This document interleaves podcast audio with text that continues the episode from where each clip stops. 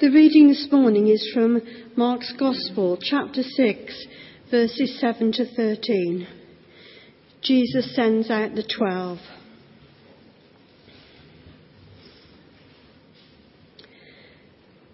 Calling the twelve to him, he sent them out by two and gave them authority over evil spirits. These were his instructions. Take nothing for the journey except a staff, no bread, no bag, no money in your belts.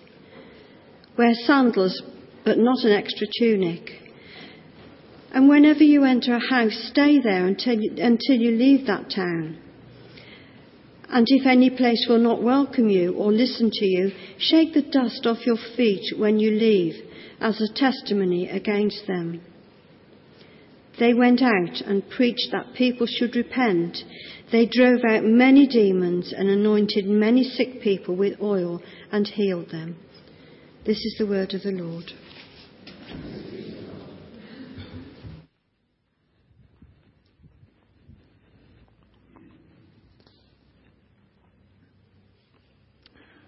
Good morning. Wake up, Aidan.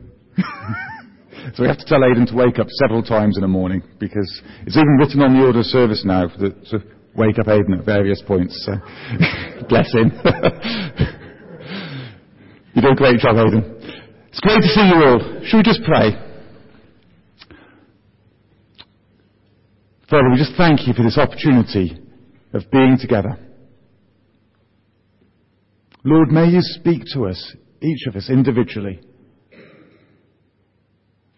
as we listen to you and as we respond to your words to us. Amen. Now, I wonder if you've ever thought about what it must have been like to be a disciple. When Jesus said to them, Come, follow me, do you think they had any idea what they were letting themselves in for. Now, if we were putting together a team that was going to go and change the world, I don't think that'd be it, do you? A bunch of fishermen, a tax collector, a couple of them pretty quick tempered. One of them was a revolutionary, a zealot. One of them was going to be a traitor. None of them were people that you'd have thought they wouldn't even get past the shortlisting stage if I was interviewing them, that's for certain. These men probably lacked spiritual understanding. They often lacked humility. They often lacked faith and commitment and power. They were always getting into trouble, missing the point of Jesus' teachings, lashing out at people who were different, saying the wrong thing putting their feet in it, walking away from their commitment to Jesus. And that's probably just for starters. At the end of the day, though, they were human, just like you and I. So what does the word disciple mean? It's much more than a follower.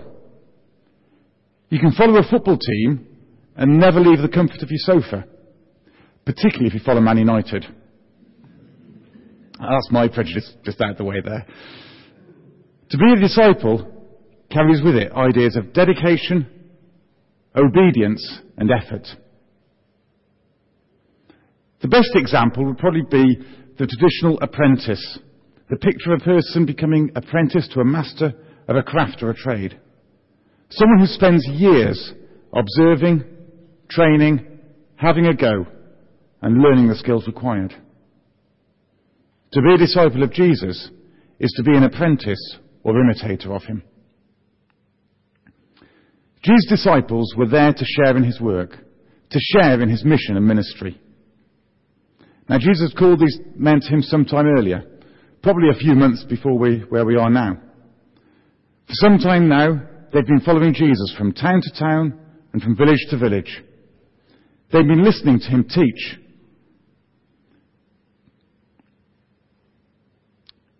They've been watching him perform miracles.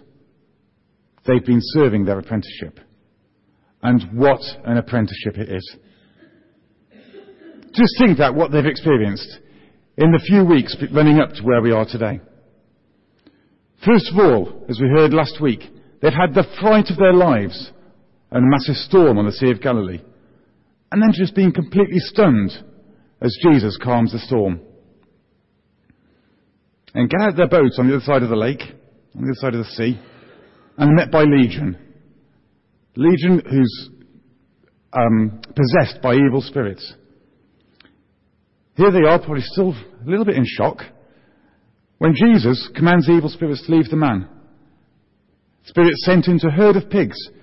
Now, I've read this story so many times, but I just hadn't appreciated. 2,000 pigs. And they rush down the hill and into the water and drown. Ah, amazing. The disciples then witness Jesus healing a woman who just touched his cloak. And then a dead girl is brought back to life. And then Jesus takes the disciples to his hometown, where he's rejected by his own people. I love how Mark puts it. He said he couldn't do any miracles there because he was rejected, except heal a few people. They're fairly amazing miracles in my point of view, but anyway, this is their preparation. Being scared half to death, witnessing evil spirits sending pigs into water, healings, resurrections, and then rejection. As I said, what an apprenticeship. But through all this, Jesus has been preparing them. Preparing them for what, though? He's been preparing them to play their part in his life and ministry, enabling them to experience all the different emotions, from outright fear to cruel rejection, which will come across as they go out onto the road. In spite of their weaknesses, Jesus knows that these men are going to be the ones who will eventually turn the world upside down for his glory. So we're going to begin to explore the way that Jesus goes about getting his disciples to share in the mission. And we'll see what it means for us here today. So we can see there are four distinct parts to the way Jesus sends them out. First of all, he gives them practical instructions. Secondly, he gives them a mandate of authority. He sends them out in community. And finally, he gives them a mission. So Jesus gives his disciples specific and practical instructions to enable them to complete the task they'd been set. Their mission was an urgent one. There was a real sense of immediacy about what Jesus was sending them on. Now I think it's important that these are emergency instructions for a swift and dangerous mission. They're not necessarily a picture for continuing life for the church after Easter. But Jesus instructs them to travel light, very light. Their message is one that God's kingdom is breaking in at last. That's why it was so urgent. And that's why they had to take minimum extra bits and pieces. That's why they had to rely on local hospitality and focus entirely on the task in hand. They were the advance party, the outriders warning people that something was about to happen and that everyone should get ready for it. Jesus was also acutely aware that they could be rejected, in much the same way as he had been in his hometown. So he gave them further instructions as to how they should respond to that rejection. It is to be a solemn, symbolic instruction. Wipe the dust of the place off their feet. This is what devout Jews also did when they left um, Gentile areas to show that they were disassociating themselves from it. We could look at this as somewhat petulant, but in the context of the task set before them, nothing else would do. There was no time to waste. Whenever I read from Mark, there's always a real sense of immediacy about the passages. Could almost be described as breathless. And this passage we are focusing on is the disciples' breathless mission. There's no time to lose. They've been given specific instructions, but they've also been given a mandate to carry out the task. Jesus wanted his disciples to be his representatives with appropriate authority. If he'd sent them out without his authority, it would have crippled them, and they'd have been just like one of countless other wandering philosophers at the time. These people were known as cynics. They went around begging teaching people in quite stark and shocking ways that they shouldn't pay any attention to the world, that it was a sham and a nonsense. They had the reputation of barking at the rich and respectable. Some people, seeing Jesus' disciples, might have thought at first that these were the same sort of people. However, they'd soon have learnt otherwise. The similarities ended there. The cynics had not been given Jesus' mandate of authority. They didn't cast out demons, and they didn't anoint people and heal them. The disciples had been given authority and power to begin to change people's lives, both spiritually and physically. Authority without power is weak, and power without love is dangerous. Jesus gave his disciples authority and power, and he constantly challenged them to use it in a loving and caring way. Verse 7, I think, is one of the key verses in this passage. He began to send them out, two by two. I wonder why he did this. Do you think it was mutual support? For safety? To fulfill the requirements of the law for every testimony to be established by the words of two witnesses? It's probably all of the above and more. Whichever way you look at it, this passage is possibly the model on which the apostles would base their ministry. We can look at Paul going out with Barnabas. We can look at Paul and Barnabas when they go their separate ways, taking someone with them. It's a recurring pattern throughout the New Testament, and it's something that we should aim to follow. We're not designed to minister or work on our own. We should be sharing the work, operating in groups and teams. As well as the obvious support there would be for each other, the synergy would mean that the results would be increased. Synergy can be described as the working together of two things to produce an effect greater than the sum of their individual effects. Two or more people working together can do, no, do more than if they were working individually. Two are definitely better than one. The New Testament talks about fellowship in three different ways. Fellowship means sharing the same lifeblood. We don't become Christians in an individualist, individualistic way. We become Christians in a deeply personal, but also fully corporate way. We're part of the body of Christ. We share the same values as others who are also part of this body. Fellowship means caring, connect, caring connection and inti- sorry, caring connection and intimacy.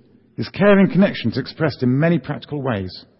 Love for one another, sharing with those in need, supporting one another.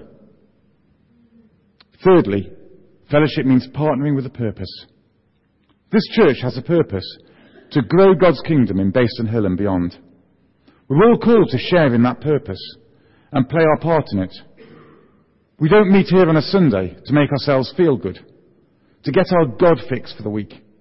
We meet together to fulfill the Great Commission. The principle that I believe Jesus establishes here is that we should be living our lives in community. The Christian life is not meant to be a solo effort, but a group experience. We're here with a job to do, and we can't do it on our own. God created us as individuals with different gifts, but with gifts that complement each other. If we're going to be effective witnesses, then we need to play to our strengths and work with others to develop the synergy that means we can do more together. So Jesus gave his disciples specific instructions, a mandate of authority, and sent them out in community. But what did he send them to do? The message was really quite a simple one. Verse 12 says, They went out and preached that people should repent. It's the same message that Jesus has been preaching since he first began travelling around the towns and villages of Judea. It's the message John the Baptist preached before him. Repent and be baptized, for the kingdom of God is near. From the very, from the very start, the disciples had heard the message. Now it was their turn to tell it. They understood the message and knew that they needed to share it. So that was their message. But how did they preach it? It was straightforward, but the mission was more complex.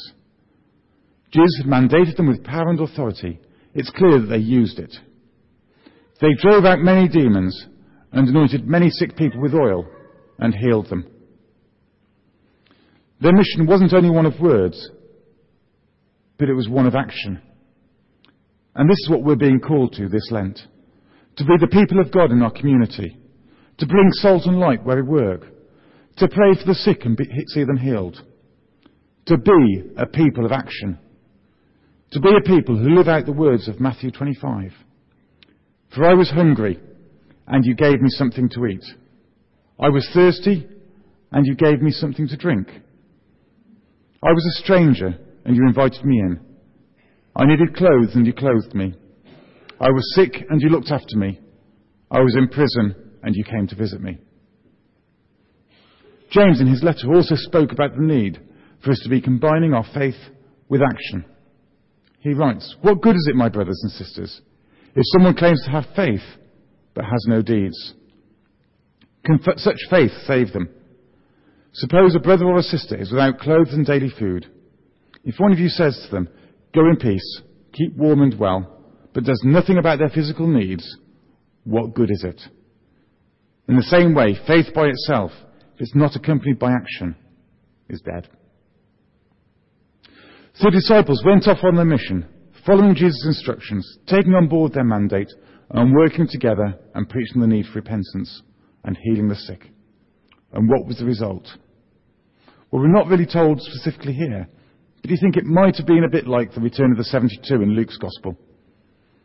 The 72 returned with joy and said, Lord, even the demons submit to us in your name. And Jesus replied, I saw Satan fall like lightning from heaven. So what does this mean for us here in Shrewsbury in Lent 2011?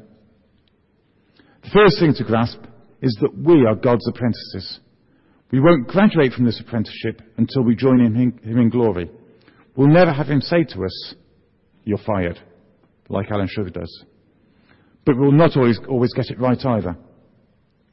The point of an apprenticeship is that we work alongside the Master and help him with his work on earth.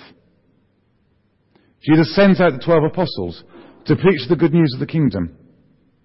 Here, in many ways, we're like the apostles. They didn't always understand what Jesus taught.